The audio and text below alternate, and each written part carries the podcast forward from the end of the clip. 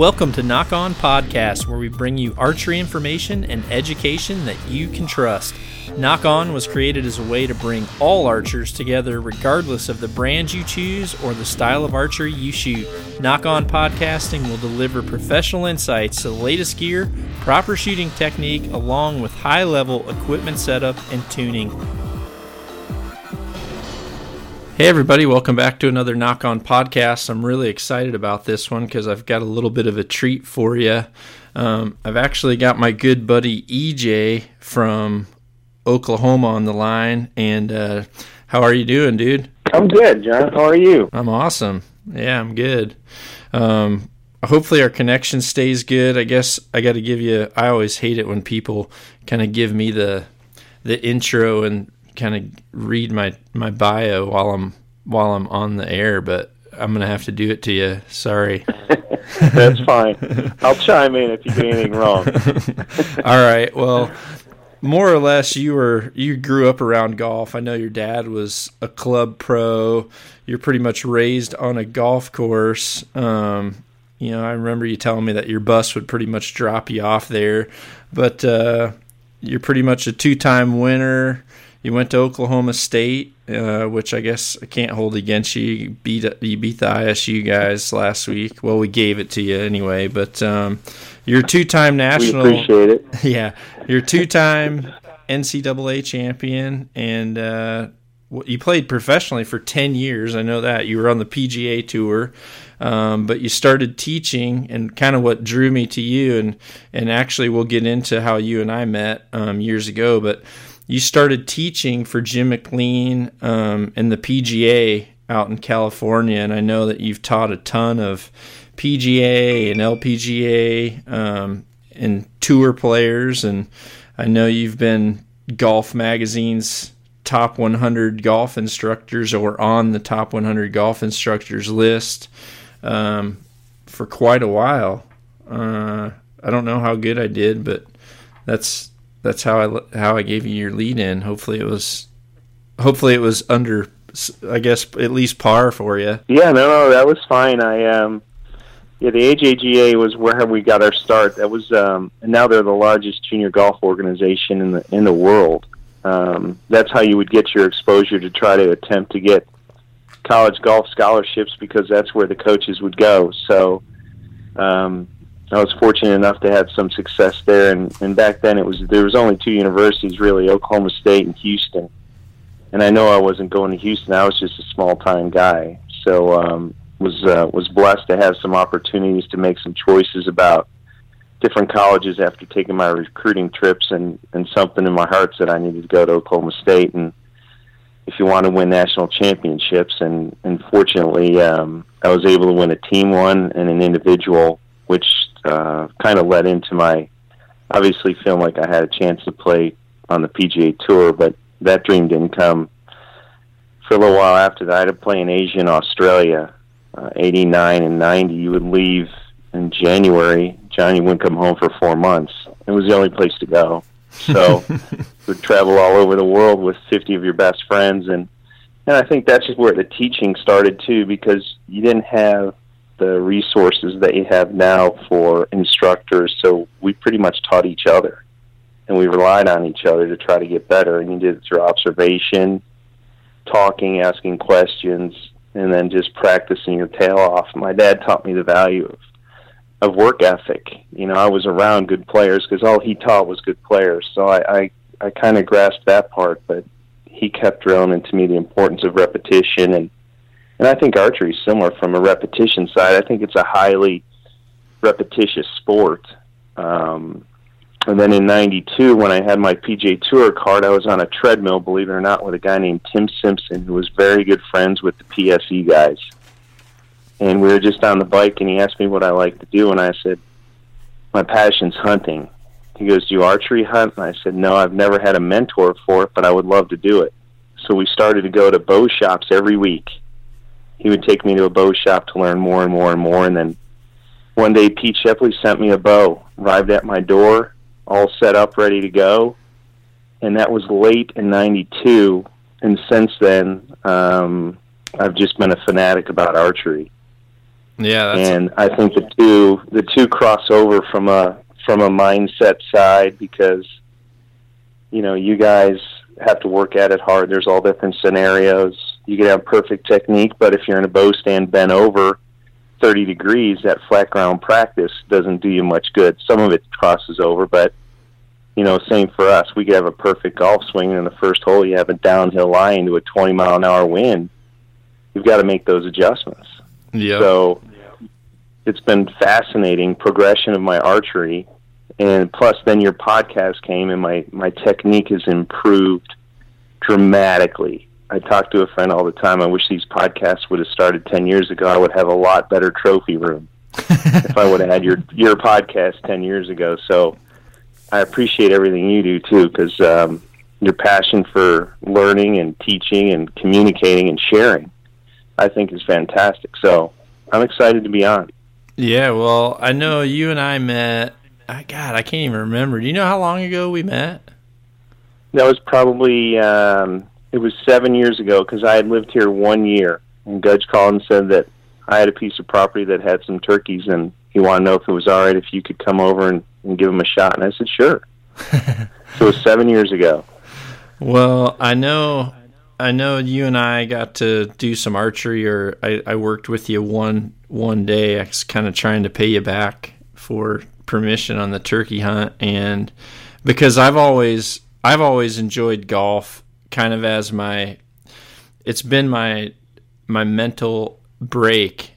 Um, actually, my weight training and golf have always been my way to kind of get completely out of the archery side of things because there's just times where um, you talked about a lot of things that you did already that kind of brought a lot of flashbacks um, to me from when I traveled on the tour but I think one thing that's really important and something that I, that Frank Zane taught me um, was he taught me a formula for success that he teaches to uh, professional bodybuilders is P equals earn. And you know or I think he I think his was uh, was V equals earned victory is you know you have to earn it with your exercise your attitude.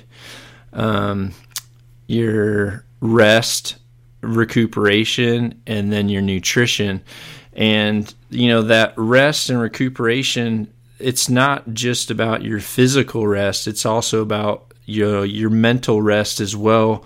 And I'm kind of in one of those phases right now. I'm in a phase where um, I was really, really focused on shooting a lot, training, preparing my shots, and just really focused on um, my my f- physicality and my training and just really getting in perfect shape.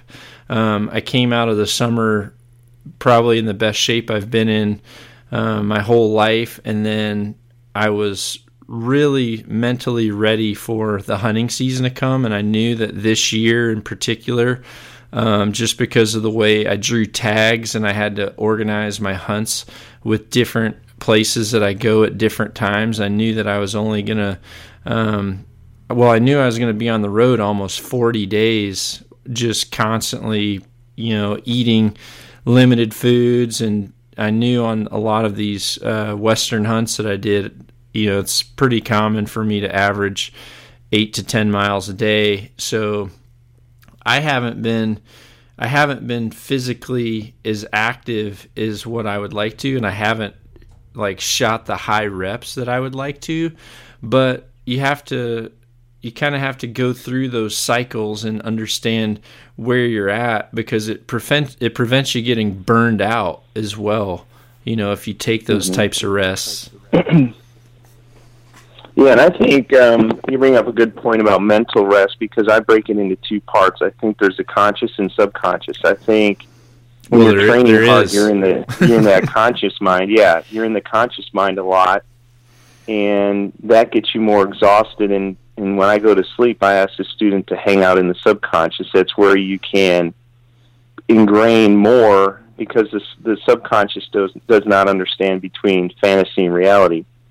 So you can hang out more in that subconscious mind, make reps, look at visualizing routine, create the shot scenario you might have on the elk, the whitetail, whatever it might be. Um, and your subconscious actually makes those reps so that you have more confidence when you wake up the next day. I tell people all the time you can get better in your sleep as long as you know where to hang out while you're trying to go to sleep.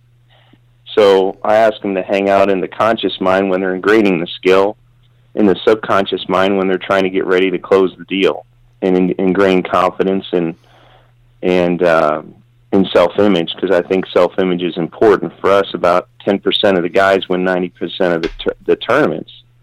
It's because they're they're hanging out in the subconscious, working on the self image, so that when they come out, that instills stronger confidence. So it's a chain reaction.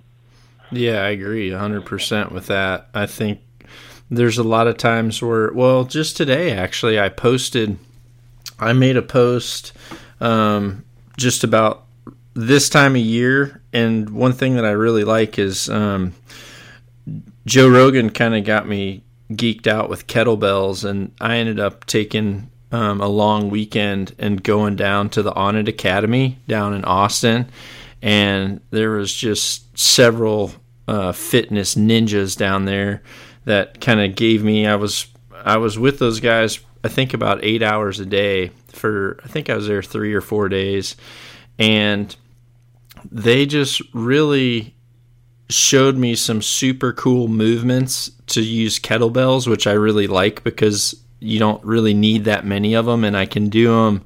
I have a set here at my house and now I've bought a set for um, at my my shooting range as well. So if I'm if I'm at the house or if I'm at my range, I can just um, kind of jump into doing an easy uh, routine without really having to to go too far away from it. But I also what I really like about things like that, or what I've liked about kettlebells or like this steel mace and stuff, is you can you can use low weight and just really focus on repetition and if you do it if you do repetition enough and you're really there like you said if you if you're focusing on the the process and the technique with the conscious mind and really making sure that you're kind of getting into this system and getting into this rhythm then what happens is eventually it'll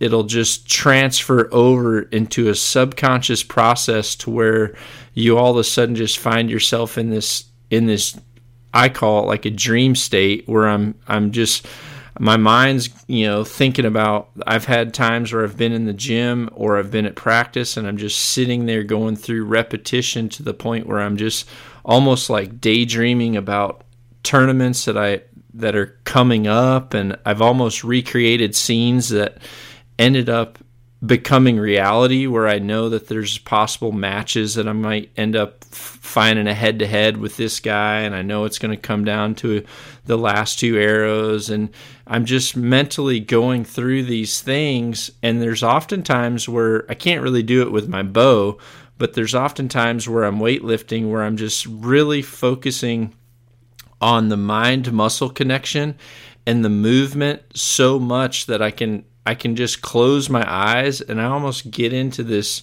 this dream state where I'm just developing this really finite connection between the smallest muscle groups and you you just have this really intense mental awareness.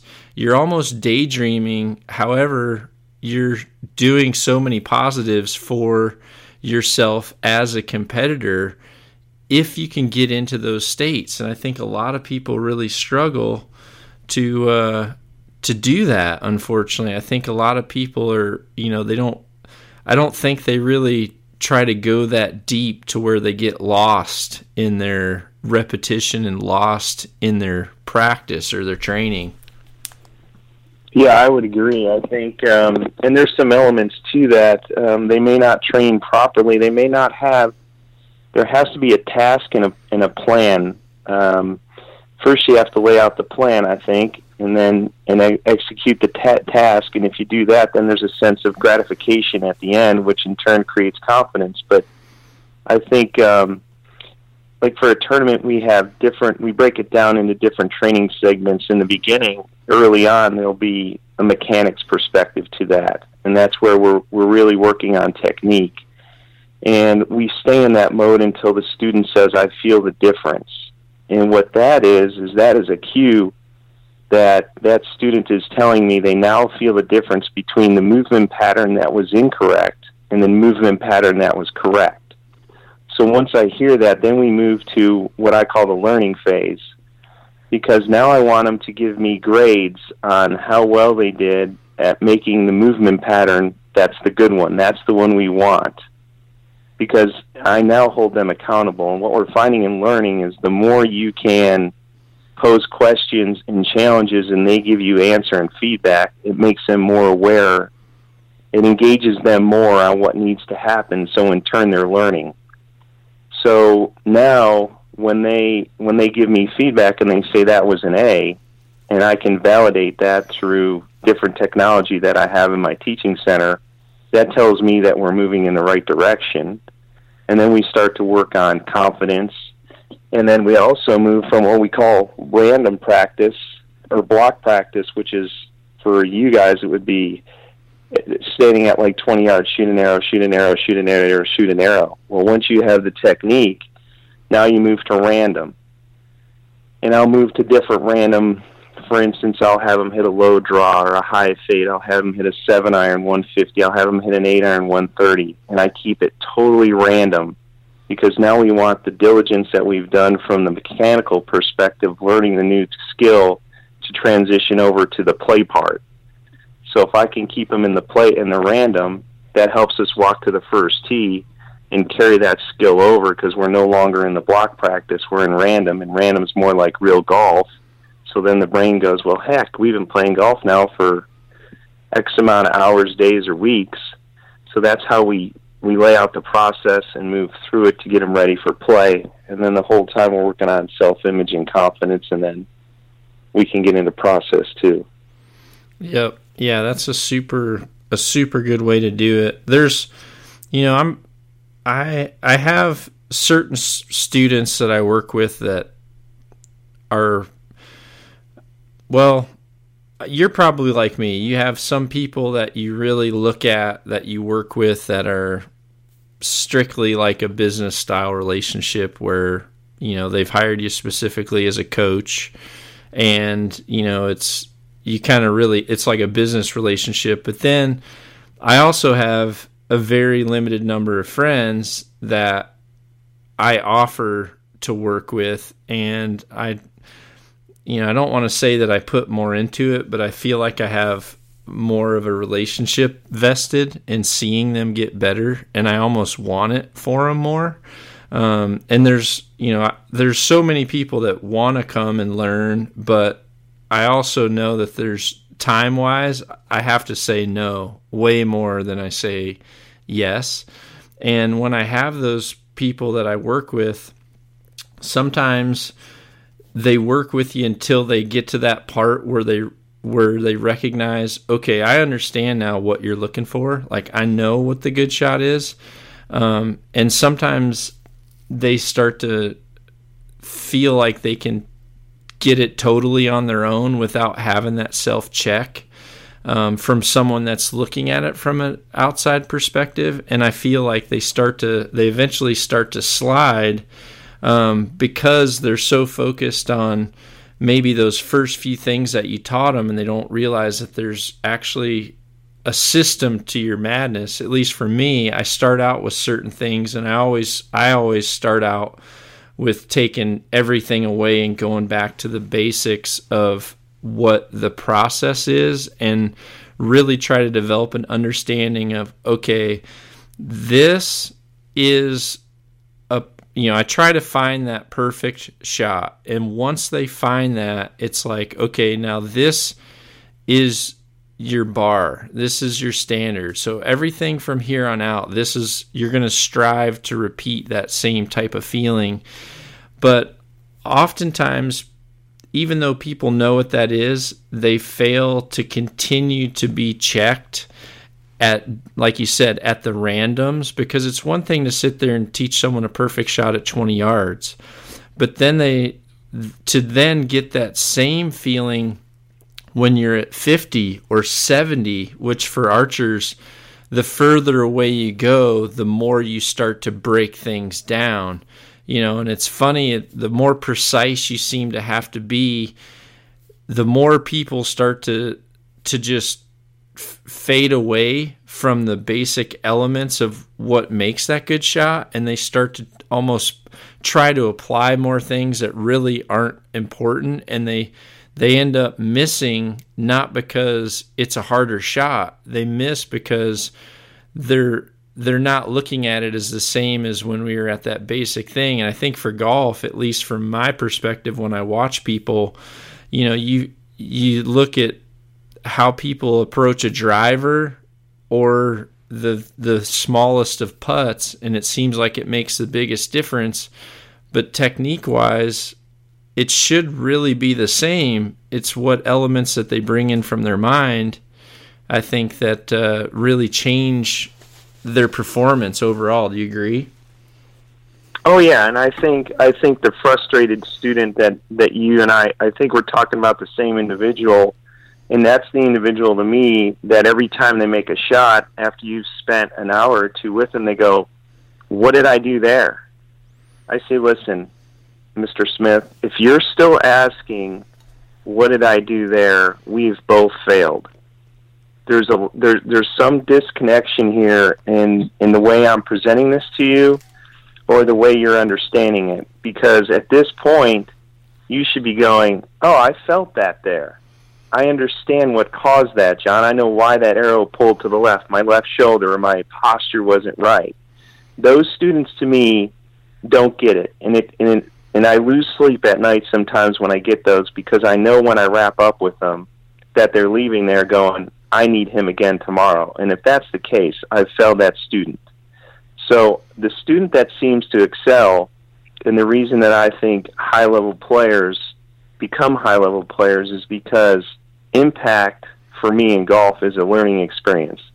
When that ball takes off, and I don't know if it's the same for arrow, but when that arrow is released, they're gathering data in their head and they're seeing that arrow fly and they're seeing that ball fly and they're tracing it back and there's no emotional attachment to it. It's just, hey, there it goes. I'm going to gather the data. It's curving slightly to the left, so face angle was slightly closed, or they're learning from that they're making a rep that either A, like Jim Furyk for us is the ultimate example, he'll do it again, and it'll be A, that was a hell of a golf shot. It's like me to do that, and I'm going to do that all day long.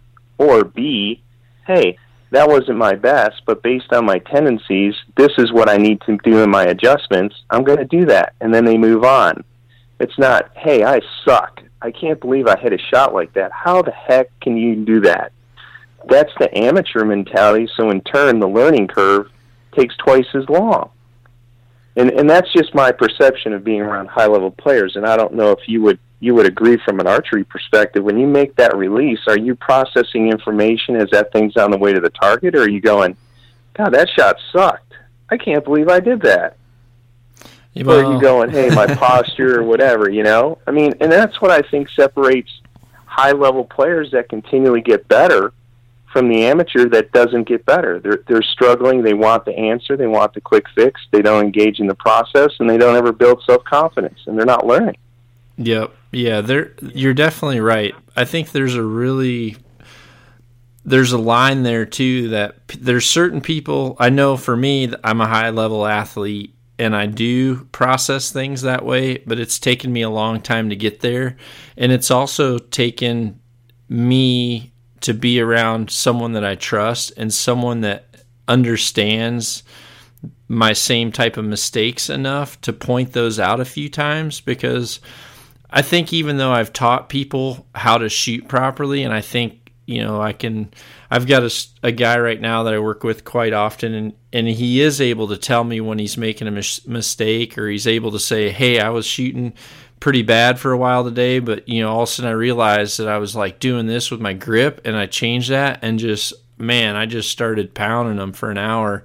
so it's good that people can rec you know a student can start to break down those things and understand why they might be missing consistently and then figure that out that's a big part of becoming a pro and and I don't know if you've heard it in the podcast but I've talked about you know the especially at some of our indoor tournaments where you're really not able to miss.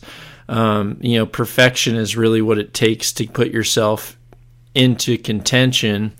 Um, the difference between the people that are in the the shoot offs for the championships and the ones that aren't a lot of times is they made a mistake and they got away with it but they were able to be aware that they got lucky that that arrow hit and they were able to correct that mistake before they did it again or sometimes at tournaments where you know the scores are high but they're not perfect the people that you know the people that are on top versus the ones that don't make the shoot off. The difference is they probably made the same mistake at some point in the tournament, but a really good tournament archer is going to make a mistake and as soon as that arrow hits the paper or as soon as the release breaks and that arrow's still even going through the bow in that fraction of a second in their mind they're already recognizing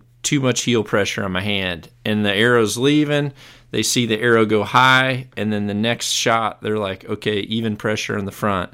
You know, they make that correction to where they're not missing two, three, four, and then all of a sudden now they're mentally cracked and they're trying to gain ground, and then they start to break down. You're on this real dangerous, slippery slope because you've dug a hole for yourself. The people that really stand out and are on the top consistently, they're not perfect they're just aware of not repeating the same mistake twice. And I think if people can get to that, then they're going to be on a whole new level from a from an archery point of view as well. Yeah, and, and I think it's it's us assessing as instructors their personality and their learning style, so that because um, I, I I you know I still have lessons like I said, and you probably have the same where you come home and you're thinking about it and you go, that wasn't my best effort. There was there was a disconnect there. I've got to figure that out, and I want another opportunity at helping that individual. And and you're learning as much from them as they are from you. So, yeah, I think um, I think you're right on with um, that interpretation. But I think we're both the same as far as the students that excel. It's how they process that and the adjustments that they make. And for some, it might just be a breathing issue you know, I spent a lot of time with Lanny Bassham because he helped one of the students I was teaching. He's an Olympic medalist in shooting. He oh yeah, I know, the Olympic, I know Lanny.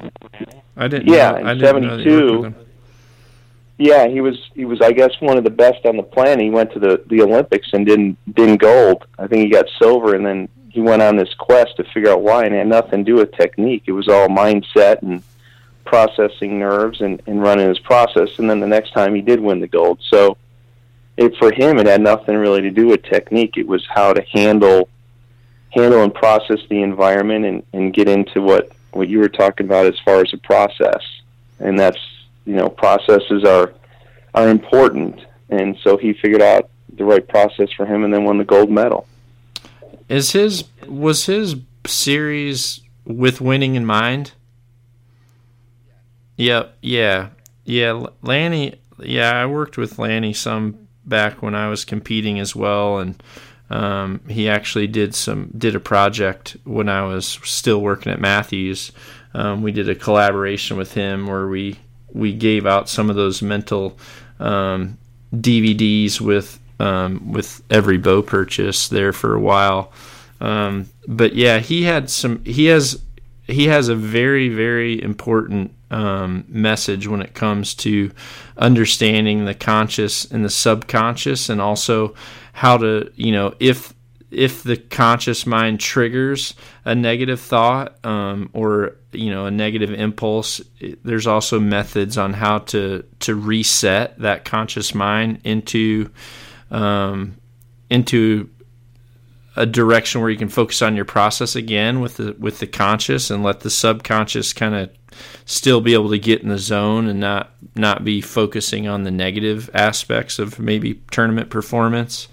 Um, but that's he's got and some. Tell great, me this. Tell me this, John. I got a question for you too, because to me, when you run a process, at the end of the process in in tournament golf, it's your ability to to get out of your own way and let your awareness be solely on target. Because if you're out of your way, if you're out of your own way, and, it, and to me it stems from breathing. You you you exhale, and there's there's about a 15 second moment where the brain's at total clarity and the muscles are totally relaxed based on the information that I've gathered. So I call it a cleansing breath, and it clears the mind.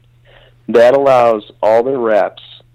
To me, in my vision, it allows you to be totally athletic, uninhibited, pure motion without corruption. Now, with the primary focus being to move the object from point A to point B, point B being the primary focus. So for the guys that we work with, the primary needs to be the target. Anything preventing you from getting to that state, you need to step away, step back up once you've done your cleansing breath, clear mind, clear body, relaxed. It's almost a euphoric state for me when I get there because after I do that exhale, I just feel I feel this calmness come over me, and then I know I'm ready to go. But it's the ability to move from there to solely on the target, so your your mind and body go, okay, he wants the ball to go there, and I can do this for him. He's out of my way. I'm going to take over. Does that equate the same to archery as far as when when you're staring at that ten ring or that X? Is it your ability to get to that point, or is it a little different from that perspective? Yeah, it's well, it's funny you say that because one thing that I've done always as an archer is I'll I focus on breathing and I always try to pay attention to my breathing because obviously if I'm if I'm short of breath, it's probably because my heart rate's high, so I focus on long and deep breaths. But I also um, I also inhale and breathe while I'm going through my routine, and pretty much I'll breathe normal up until I come uh, right until the point where my tip of my nose is going to my bowstring and my vision is centering my peep and my scope. Once that happens and once my pin acquires the target, from that point through my pulling motion, which my shot when I'm systematic and very repetitive, like if I'm sitting there practicing and I just, if someone came and watched me while I'm practicing and I'm focused on doing really well, which I posted last year, I posted a YouTube video of me practicing during my 300 rounds so you can just see my rhythm. Um, I let out my breath once I once my pin is centered with my scope or my peep and my and my scope are centered and that pin comes into the X ring. From there, once I engage my trigger and I'm actually going through that pulling motion or going through my movement, I'm just letting my breath pretty much easily exhale and almost deflate. Like I'm not and I'm I'm almost it takes 12 to 14 seconds for my shots to fire when I'm very systematic and rhythmatic. So the fact that you're telling me that there's a 15 second time when you let your air out that you're in that area, I would venture to say that's exactly the area that I'm in when I'm when I'm focused on training and shooting. I would have to say that I'm in that exact moment um, because I'm not I'm not consciously breathing at that point. I would I would say I'm kind of at the point like like with a balloon where it's stretched out and then it kind of goes down and it starts to get to where the shape of the balloon is and then the air is just kind of slowly going out. It looks like a sheet when you fluff it in the air and it's just barely going down. That's kind of how my breathing is at that aspect maybe the natural pressure of my lungs being relaxed is letting my air out and once I get to the point where I feel like maybe I'm starved to, of oxygen or that I'm wanting to breathe again, at that point I know that my shot has taken too long and I haven't actually gone through a smooth process. And if I'm on my game, that's a great point where I mentally reset and recognize the fact that I need to let my bow down and start over and not actually make that shot. Uh, you know, I get to the point where I start to recognize if I've gone beyond that and I'm needing to breathe again, it feels like my vision starts to slightly blur, the pin starts to move around more, your body's kind of crying for for oxygen and it's just not the time to continue through with that shot. You need to you need to really do your best to recognize you have to reset at that moment. Sometimes the best shot is the one that you don't take. Yeah, correct. And I think that that's another key for you. And, and it's same as high level. There, there's a there's a part of recognition there that you've missed your optimal window, and so it's it's where the amateur would just squeeze it off, or the amateur would swing and hit it.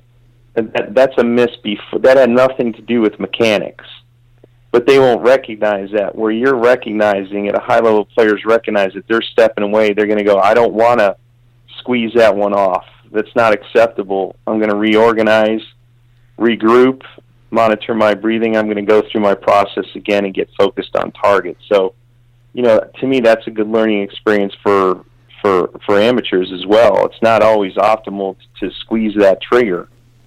You know, you got to recognize that. That's part of the learning process. Absolutely. You know, there's been times there's been there's been a few times that I remember specifically to where you know, well, to back up, I think once you get to a certain level as a professional, you expect like high high quality practice. I mean, certainly there's golfers that have gone out and had, you know, they they'll play phenomenal rounds when they're practicing or they'll make phenomenal shots throughout the day when they're sitting there going through the repetitions. But there's also days practice days or times where it it's almost a whole new standard above that. And I I've had I've had several during my career um, but one that really stands out was when I made my decision to leave Mathews, I left Mathews and I also made up a decision that I was going to take the remainder of that year to really figure out what bow I wanted to shoot because I knew that I was going to go and start working for myself. I didn't really know what I wanted to do yet. I just know that I didn't want to be contained and I didn't want to kind of be a, a one man band, so to speak.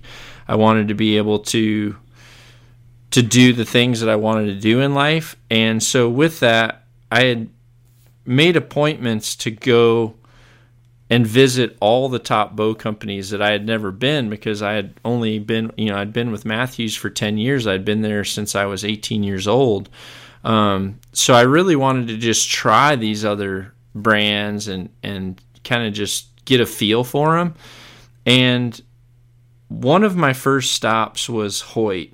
And I don't think I've ever told this story, but my first stop was Hoyt. And um, a good two friends of mine that I competed with were both engineers there. And I couldn't actually go in the Hoyt building because I was still kind of considered an outsider.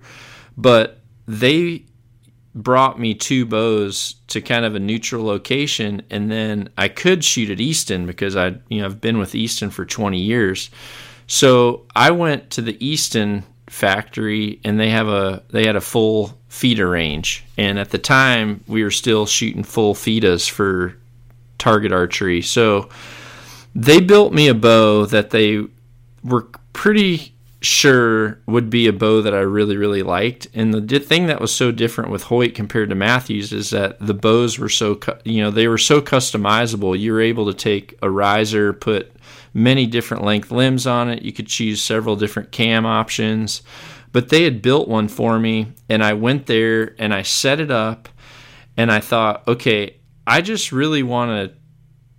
I was so focused on the feel like trying to my body was just trying to compute like the draw cycle of this bow and how the cam felt and like the response of the bow in my hand and the revis- the residual like the feedback that it gave me, the vibration that it gave me, and the direction it would go. And I was like focused on how my skeletal structure was like kind of expanding at that shot based off like where that bow was taking me. And I was kind of trying to focus on, you know, uh, is there parts of this bow that maybe has more vibration that could lead to like me being worn down or have an injury in the future? You know, there was like, I was I was hundred percent committed to making sure that the next bow that I decided to shoot would be the absolute best bow that was meant for me.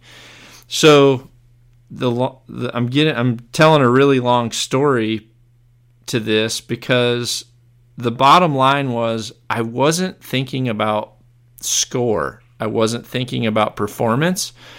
I was so focused on just setting this bow up. I kind of shot it through paper at Easton. It shot a really good hole through paper.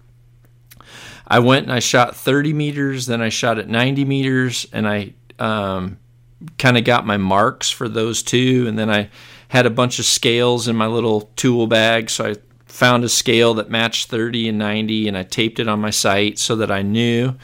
So then I kind of just, um, I had I had an, an engineer there, and three different people came throughout me shooting that bow because there were several people that were like, "Oh my God, John's shooting a Hoyt. We kind of want to see this." So I know that Jeff McNeil from Easton came out one time. I know Zach Kurtzall from the engineering lab came out one time, and Darren Cooper came by.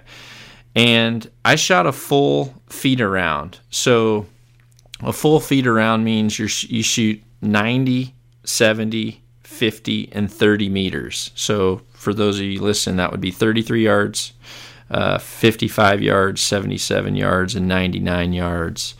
And I shot when it was all said and done. I put a brand new face up. I had a brand new big face that I took for 70 and 90 meters, and then I put a brand new face up, which I shot at 30 and 50 meters.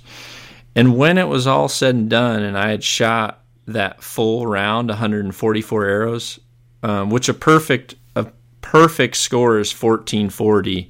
Kind of the the the bar, the extremely high bar for like a gold FITA stars, 1400. There was a long time where there was only one person who ever did it, which was Clint Freeman. So, hi Clint, if you're listening, uh, miss you love you, dude.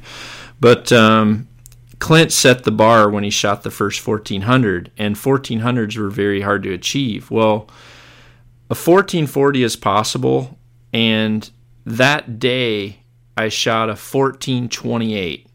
Um, I, will have to look at the target face, but I'm pretty sure I shot.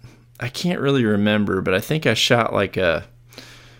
I think, gosh, I I, I don't want to can't remember what I shot, but I think I shot like a 354 at 90. Then I shot like a 358 at 70, and you know I shot. I know I missed a few at 50, and then I was clean at, at 30.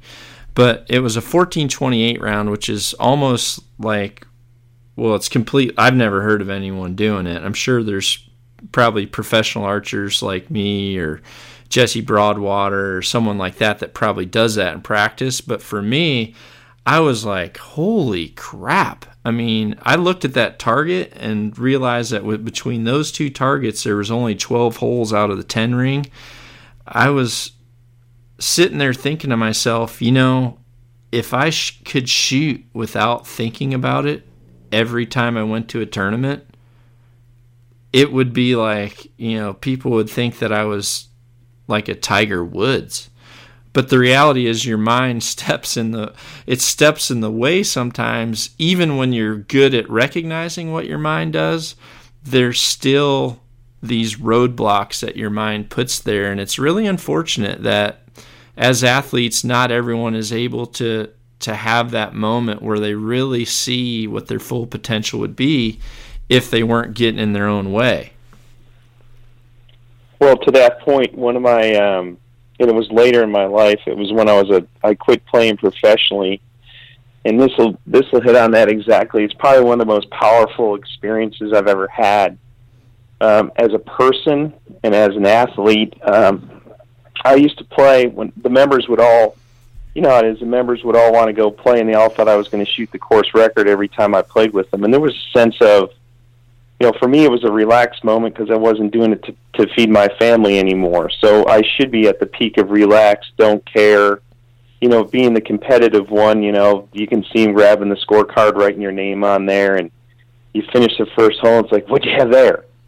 You know, because they all want to say that they played with you during a time when you shot, you know, a, a course record, and it started to wear on me, and I started to get to where I felt I started to feel more pressure, and, and someone would ask me to play, and I'd be like, "Nah, I got too many lessons," or "Nah." And, and, and the golf course was a place that to me was the enemy. I didn't want to go there. It's it was a place where all I could do was going to be fail, and I was like, okay, so based on the definition of mental toughness, this should be no problem. I should do the see, feel, trust. I should I should be disciplined enough that these these evil thoughts aren't going to come in. They're not going to enter it. And I would go out the next day and I'd get on the first hole and all I saw was hazard and houses. And it would make me miserable and I honestly, then I would I stopped playing tournaments. Um, I told my wife I didn't want to play. Guys would ask me. My best friends would be like, "Nah, I just don't feel like it today. I got too much to do." And I'd always come up with excuses. And I was on the range, and the still he's now one of my closest friends. He's a, a financial advisor. Came up and he said, "You want to go play a few?" I said, "Bud, I just don't enjoy it anymore." He goes, "What's wrong?"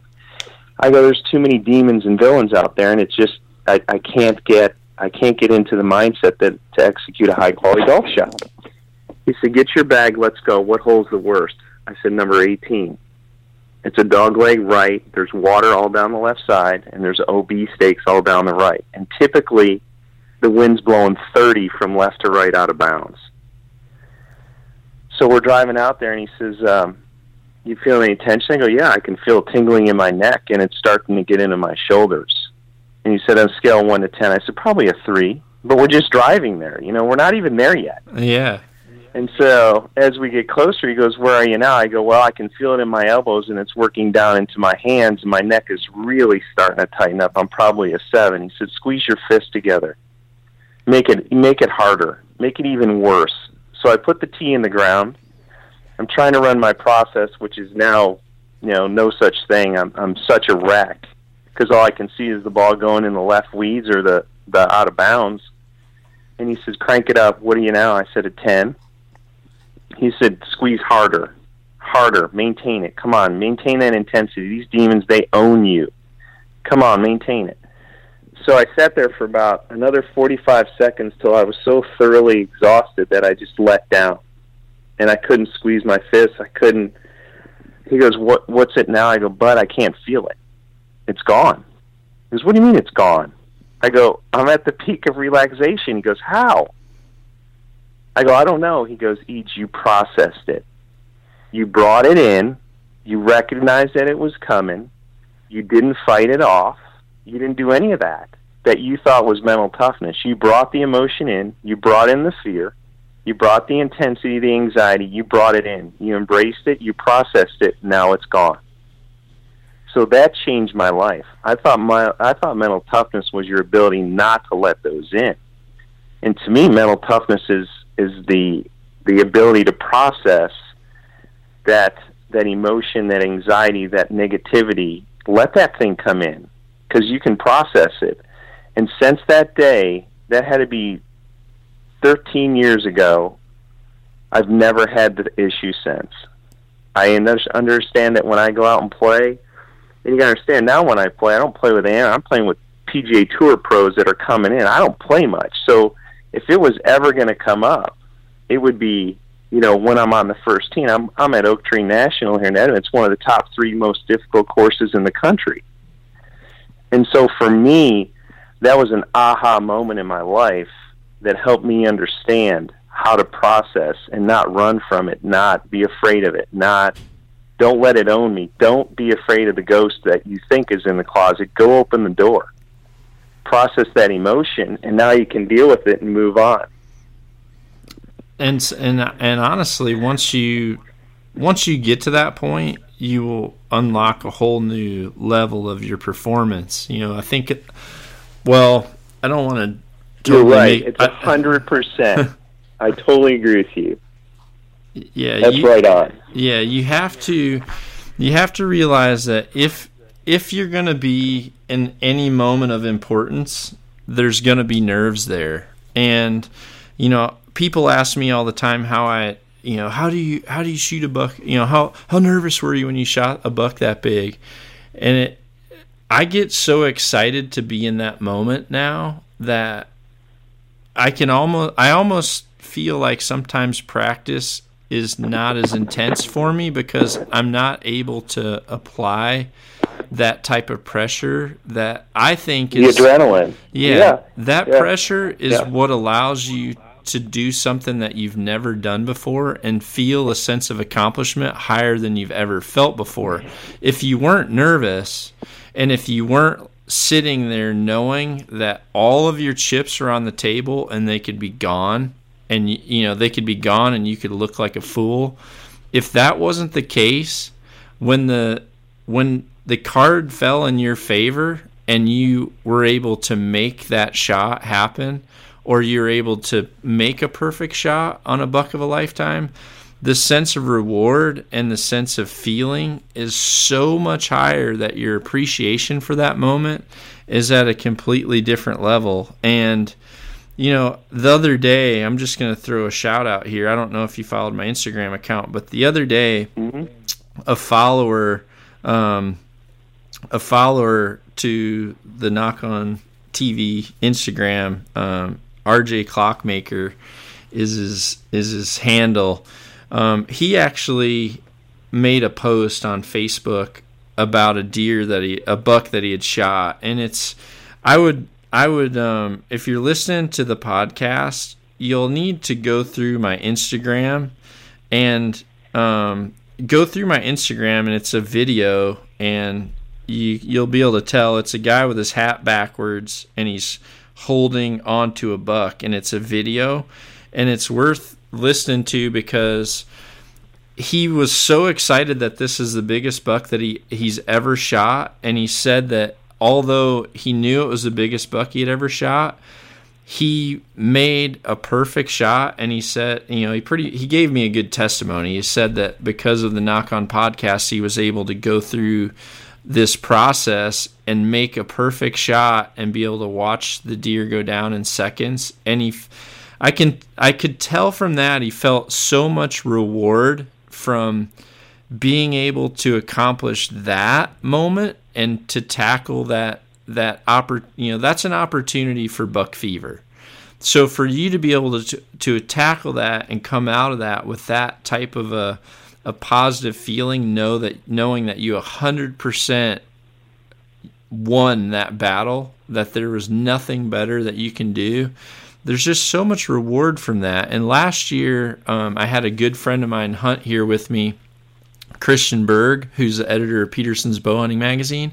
And Christian had buck fever like you won't believe. And um, I started working with him a few years ago, and I got him set up on uh, attention activated release. He was really hesitant to hunt with that um, just because he was worried about not being able to have control during a hunting situation. And I told him that the key to having control is to be willing to not have control. You know, to be willing to forget about that and let it go.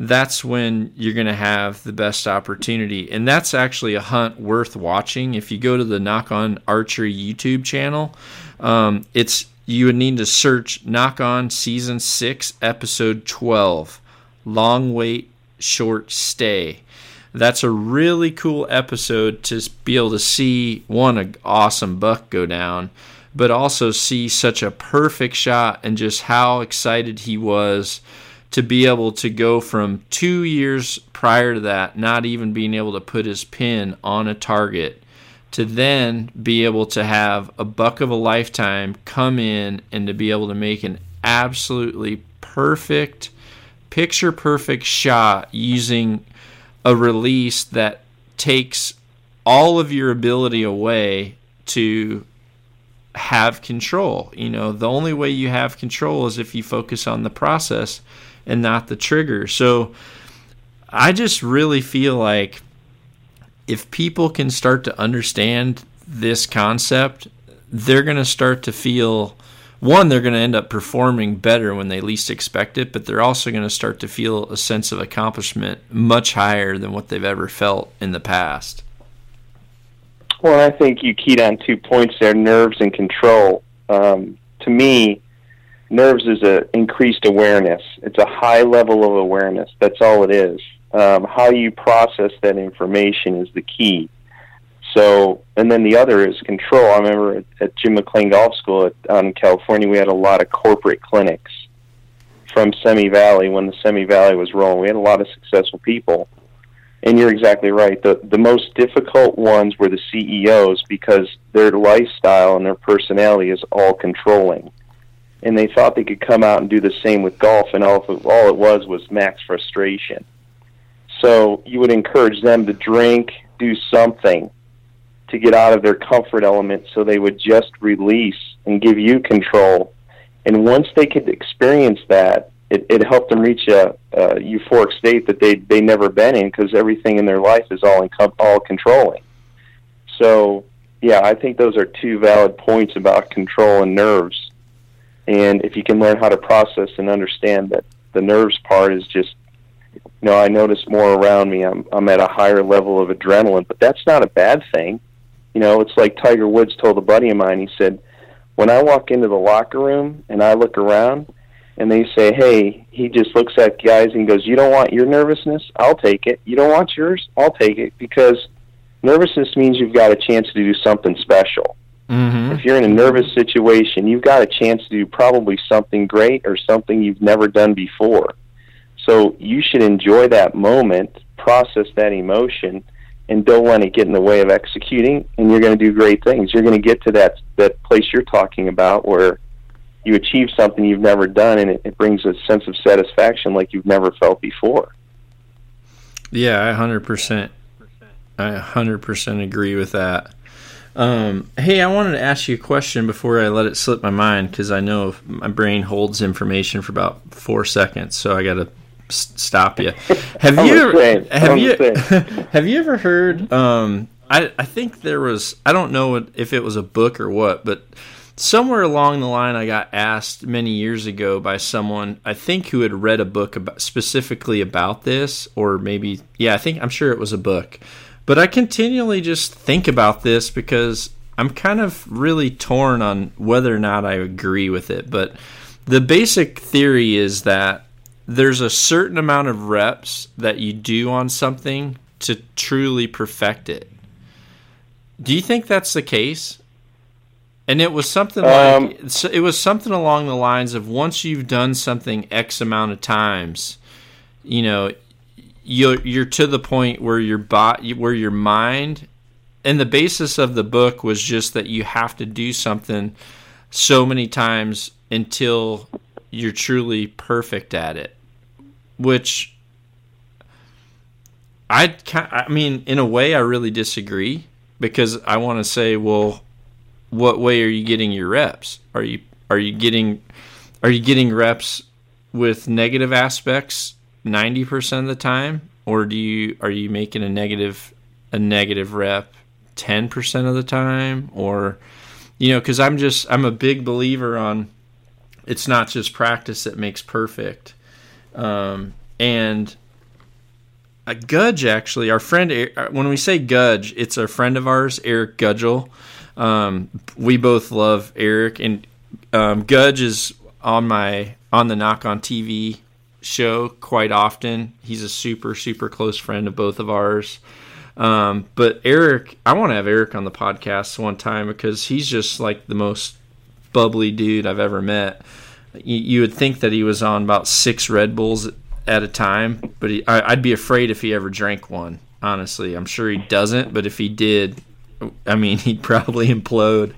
But um, he had a really cool cool thing. One time I had said something about, you know, practice doesn't make perfect. It's perfect practice that makes perfect. And he had something that he had told me. He said, you know, my my coach here in town is coaching. Um, I think it was Grant, and he he said that he has some kind of saying that in a way ties into that, but it was almost better. I wish I could remember what it was, but I just want I'm just curious of your feeling on if reps a certain number of reps will eventually translate into you actually perfecting something.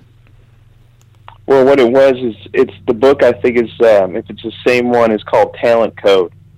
And what it the premise of it, John, is that if you look at Beethoven and some of these prodigies, they started, and and that's where it came from. They started from like ridiculously early in their life, like two and three, and and the premise of the book is that they had talent, but they had ridiculous amount of reps so yep. they were trying to they're they're trying to sell you on the fact that it takes ridiculous amount of reps. But I think with technology and the study, more money being spent on biomechanics, and we're in an era of, of information. I mean, that's how you know I've I've reconnected with you is through podcasts, and we never had any of that.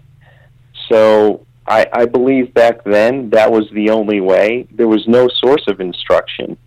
Um, but I think in today's day and age, don't get me wrong, I think the reps are important, but I think we're making smarter reps. I think there's better information when you do make the reps, so I don't think you have to make as many personally.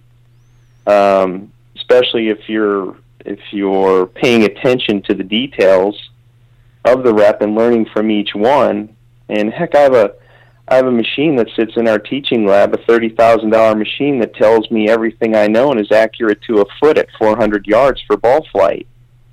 I mean, you can never pick any of that up with eye or video. So yeah. Oh, yeah. the student gets that information and can learn from it, and me as an instructor knows which direction to, the student needs to go. Is it the angle of attack of the club? Is it the swing direction? Is it the face angle?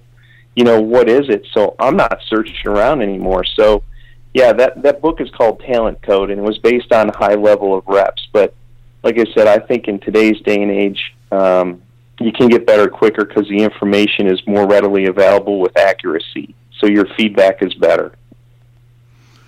Well, that's awesome. Well, do you yeah. th- do you think if people are imprinting negative though, it's almost like you're going backwards just as fast as you're going forwards? I think so, but I, from my perspective, and I know from yours, when I teach a high level player, if my information's not right on, I'll get the feedback and they'll give me the feedback um, because the ball won't respond. They'll say, I feel like I'm doing it. If I validate that on some of my stuff and they are, and the ball's not going where it should be, we've got an issue. You know, so the information has to be very accurate for high level players, and there better be a quick response for improvement to that ball, or they're not going to continue on down that road because they've just lost confidence in me. Yeah, Yeah. What? How and do you, I don't know if it's the same in archery. Yeah, yeah, I agree. I agree, and I also feel like one very negative thing that ha- that's that really is happening too frequently in archery is students are getting super dependent, or archers, especially young ones, the coaches start to ingrain this mentality where the archer, it, I see these archers make a shot and they're immediately looking back to the coach, and the coach is just looking yeah. through a spotting scope, and it's just ingr- uh, it's just ingraining this mentality of only where the arrow lands is what's important, and I'm I'm so far away from that. Like I would rather be at the target with the spotting scope on the shooter. And I like put literally let the shooter shoot past me and I'm I don't even really want to see the shot. People really get weirded out about that when I work with them as a coach. And they they shoot and they're sitting there looking at me and I'm just like staring at them and I and they'll just be like I think that one's a little out and I'm like, "Oh, is it?" You know like yeah. I, I, have no I, I do i do not care i don't if they if they do the process that i teach on the line i know i know for myself that the result downrange will take care of itself but as long as that focus goes downrange then your ability to truly be repetitious in your process, I think goes downrange as well. Yeah, and I think too that I talked to you about this when I saw you a couple weeks ago. I do a little personality profile um, because the way that they look at stuff, they're like my uh, one of my mentors said. You, you're going to have people that just want to get in the race car and they're going to drive the wheels off of it, and they'll finish the race as long as the wheels stay on and the motor's running, and they don't care. They're going to maximize everything they can get out of that car. And then you're going to have the guy that oh they go through the first you know first practice lap and it's like oh it's pushing a little oh, it's pulling a little, and then they go back out, and they need to be. And I teach players, and you probably deal with that in the archery world.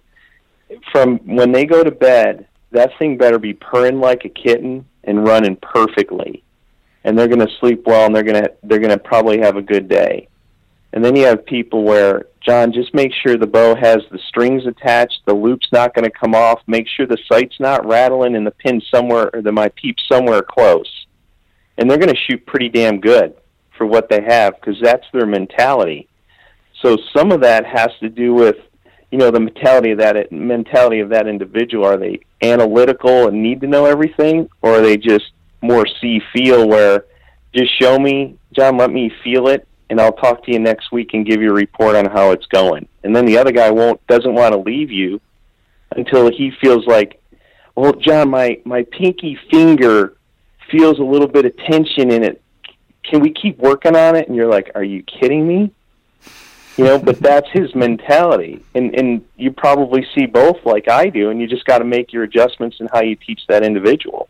Yep. Oh yeah. Every individual is different, and recognizing the yeah. I mean, you you do you do profiles. Um, I you know I normally when I'm with teams, I you know I don't have I have to watch the student, and then t- a lot of times I work hand in hand with the coaches that are full time coaches for the national team or for the Olympic teams, and those coaches are around their personalities enough to sometimes understand. Sometimes the coaches are doing it wrong, and I realize that how the coach is addressing that student is really what's um, what's holding them back but being able to recognize the personality and the learning style of that that particular person and what their personality type is that's the key to getting people to actually get to their performance level is knowing those finite ways to navigate into the you know the center of their brain to be able to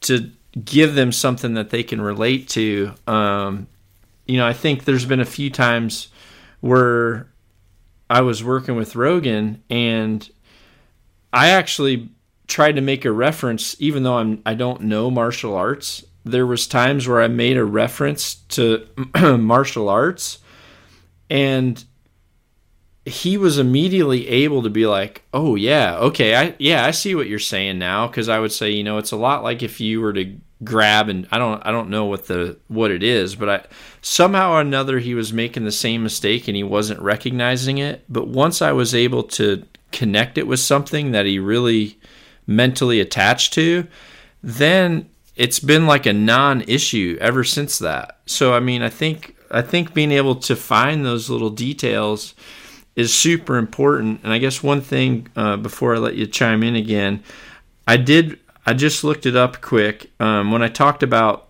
me being in the zone and practicing with just a systematic thing and my breathing and just how that whole shot happens, going through my process, my eyes flowing to the target, I'm breathing, my, I'm drawing back, my eyes acquiring the target. Kind of once I close my one eye to confirm my peep and scope alignment opens up, my air is going out and then the shot is naturally going off, and then I'm going through a reload. If you want to watch that whole round, um, you'd have to go to the Nock On Archery YouTube channel and or just search YouTube for John Dudley Archer 300 round, and you'll be able to see that if you want to. Um, I've got a. Uh, is there anything else you wanted to chime in with, EJ? No, I was just going to say, I think the magic, you know, when you see those coaches, it's a tough deal. I think the magic to coaching for me now when I get those younger kids is not not dying to share technique. It's dying more to learn about what makes them tick. How do I how do I take and assess and target, make sure I get the right personality and learning style, and how do I allow that to how do I allow that individual to overachieve? Because that that's the key. Um, getting a personality, identifying what it is, their learning style, and help them overachieve. And and I think that's what some of the greatest coaches on the planet, the Krzyzewskis of the world, I think they're great at I don't think they've changed their teaching technique at all. I think they've understood more about how to identify this kid from Memphis or this kid from LA or this kid from the Bronx, assess their personality, and get them to overachieve. I think that's the magic. Oh yeah, yeah, absolutely. Um, EJ, where can people find? Are you even taking on any extra work? I don't think you are right now. I know you and I need to. You're you drew Iowa. You're not hunting with me um, but you're hunting close to me, so you're going to be here in a few weeks. You're going to be close by, and um, yeah, we need to let's hook up and we need to hook up and do another podcast together. I've got like I swear if I didn't have to meet someone for breakfast here, um, and it's it's my local game warden, so if if I blow him off, I don't want him like stalking me down. So um, yeah, I've got to meet with the DNR about some some things that I'm working on them with for the kids. Um, but we need to hook up again. But where can people find you uh, if they want to look? This time of year in a tree. this time of year in a tree. You know, I'm on Facebook a little bit, but I travel a lot. You know, John, kind of like you do, and and one thing my dad told me, you know, when I decided I was going to quit professionally and, and pursue a family, is that he said to me, he said, "Please don't miss your kids growing up," because he he worked so hard to provide for us that he kind of missed some of that. So, uh, you know, I value that. So, a lot of my time is is with my 16 year old daughter and my my 12 year old son. I cherish those moments. So, um, and then I travel a lot with still teaching some and and you know, down the road, we're going to talk about, I'm sure, a company that I started with some entrepreneur minded clients that I had from the golf industry. Um, and so that keeps me busy as well. But um, I hang out at Oak Tree National in Edmond, Oklahoma, and, and I have a link through their website at oaktreenational.com.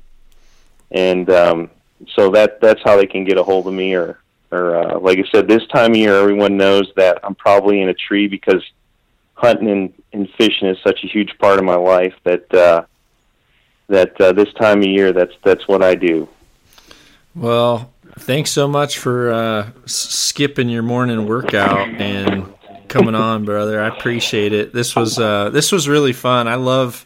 I'm always I'm always torn because I really want to have guests on, but a lot of times I'm answering so many questions, and it's it's really hard to find people that um, that can really go hand in hand with some of the technical questions and stuff that I that I have answered. But from this aspect, um, you're a sensei and like perfect guest, man. I had an awesome time. I appreciate it so much, and uh, can't wait to, for you to come up here and come by the come come see the new shooting school and everything, and and uh, we'll do a podcast. And if I get my new podcast studio done, then maybe you'll be the first one to jump in there with me. I'm looking forward to it.